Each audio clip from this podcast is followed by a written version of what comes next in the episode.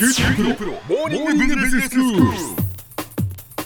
今日の講師は九州大学ビジネススクールの元教授で QT プロモーニングビジネススクール総合プロデューサーの出頭則行先生ですよろしくお願いしよろしますくお願いします。先生今日はどういうお話でしょうか？今日はあのちょっと話題の今話題のフェイクニュースについてお話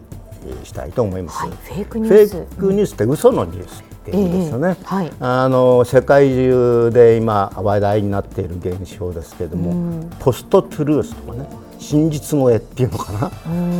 えっと言われたりあるいはもう一つの真実とオールターナティブファクトと、あの言い張り続けて嘘を言い張り続けて、はいえーまあ現今あの特有の現象となっていると。このフェイクニュースという言葉が頻繁に使われ始めたのはトランプとヒラリーの大統領選あたりが契機かなと思うんですけれども、生中継されたんですけれどね、あの彼らが発言があるために CNN なんかではリアリティチェックとしてテロップでこの言ってることが正しいか、はい。事実に基づいているか、判断不能か、ええ。嘘かっていうのをテロップで流してました。でトランプが圧倒的に真実でない発言が多くて、ええ。あのヒラリーはまあポリティカリーコレクトというかね、慎重な言い回しが多かったんですけどね、結果はご存知の通りになっていて、どうやらアメリカの有権者たちはフェイクに対しては相当寛容であるということが言えると思うんですね。だって CNN がこれは根拠がないよっていうふうにこう出していたにもかかわらずでもトランプを支持する方が多かったから政治家だとかこう日本の場合公人と言われる人たちが嘘、明らかな嘘あるいは立場を変えてものを言ったらば相当問題になる、ええと通常は思いますよね、はい。だけどさして問題。全く問題にならなかったかもしれない日本でも熊本地震の時に動物園からライオンが逃げ出したみたいな。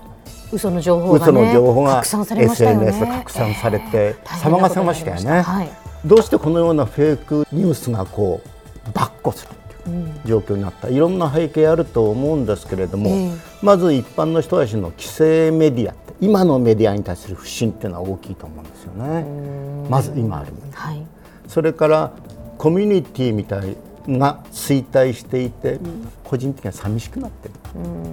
個人化してるっていうのこともあるし、格差が拡大していて被害者意識を感じている層も増えている。はい。し何よりもソーシャルメディアが浸透している、こんな背景があると思うんですね。だからやっぱり個人の意見を発信しやすくなってしやるってこすくなってます。あのかってもフェイクニュースはなかったわけだ当然ないんですね。はいはい。あの日本の例でいうと戦争の時大本営発表といってこれはもう嘘だったり、古代に戦果をこう誇ってました、あの敵艦撃沈とかね、我々の被害は誠に金賞だとかね、アメリカも広島に原爆を落とした時には最初はこれは軍事施設を狙ったものであるということを喧伝しましたその後戦争を終わらせるためにやむを得なかったっていうのが公式見解に変わってきていると。でも多くの場合あの過去のあのプロパガンダっていうのはどちらかというと国家やね、組織や団体が自分たちのメンツだとか存在理由のために流している。ええええ。そういうものだったと思うんですね。はいはい。信仰に関しても今アメリカではあの福音派エヴァンジェリカルズというのは最大の教派ですけれども、ええ。聖書っていうものを時に通りに解釈するのでそこはダーウィンの進化論が否定されています。そうなんですね、それをフェイクと言えるかどうかは別また別信仰ですから別の問題なんですけどね。ええ。あのしてかつてのフェイクニュースのがそういう団体ベース、組織ベース、国家ベースだったとすると今のフェイクニュースっていうのはおおむね個人が発信源ですよね。はいトランプ大統領は毎朝起きるとすぐツイッター出すと言われてますね。はい、あんなにツイッターで発信する大統領も今までね、あのもうなかったこ早とですよね。朝からね、ええしてその内容に関して自分が任命した補佐官が否定したり、軌道修正したりしているということですね。あのですからこのヘイトスピーチやデマなんかも含めてあそれからこのトランプ大統領のツイッター構成含めてソーシャルメディアというのが最大のメディアになってるんですね、今のフェイクニュースの。はいはい。でそれは一つは交流サイト上での情報の神秘確認難しいですよね。そうですね。大変難しいです、ええフェイスブックはそのためだけで何千人ってチェック要員を増やすと言ってるけれども、それでも超難事である。と。そうでしょうね。それをやっぱりかいくぐってまたなぜならば発信する人もいるでしょうし。SNS ってのは個人プロパガンダメディア化してますからね、ええええ。やろうとする人間ははい。やってしまうんですね、そしていちいちそれを神秘確認することはとても難しい。そうでしょうね。そして時代の風潮としてはやはり本音主義っていうかね、私の本音他人が何と言うと私の本音がという本音主義っていうのがあると思うんですね、はいはい。公式見解とは自分の意見を自分は持ってる、えそれはセルフィーなんかね写真なんかも自分をどんどん撮るっていう、あの現象にもあ現れているんではないかと。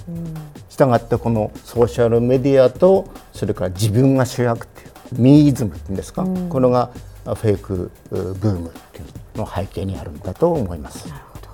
でも先生これだけその情報がそのまあ氾濫していてその中にその真実と嘘の情報があるのとそのもう受け取る方としてはどうやってもう見極めていったらいいのかって本当に難しいですよね。それはよくメディアリテラシーと言ったり、えあの全てのメディアをある程度複数チェックしろといったところで非常に限界があるということですね。まあ、メディアに流れている情報はある程度常にある程度の疑いを持って触れざるを得ないということになるんじゃないですかね。では先生今日のまとめをお願いします。えープロパガンダかつては集団が発生源でしたけど今は個人が発生源となっていてファクトより自分のオピニオン優先本音優先というセルフィー現象がその背景にあると思います。今日の講師は九州大学ビジネススクールの元教授で QT プロモーニングビジネススクール総合プロデューサーの出頭則之先生でしたどうもありがとうございましたありがとうございました。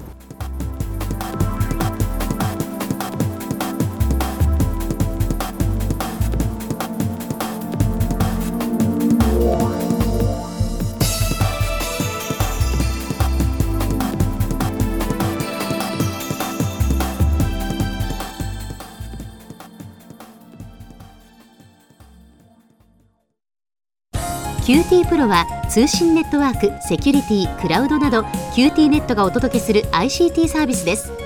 九州中に展開した光ファイバー網を基盤に一番身近なビジネスパートナーとして九州の企業自治体の皆様をサポートします。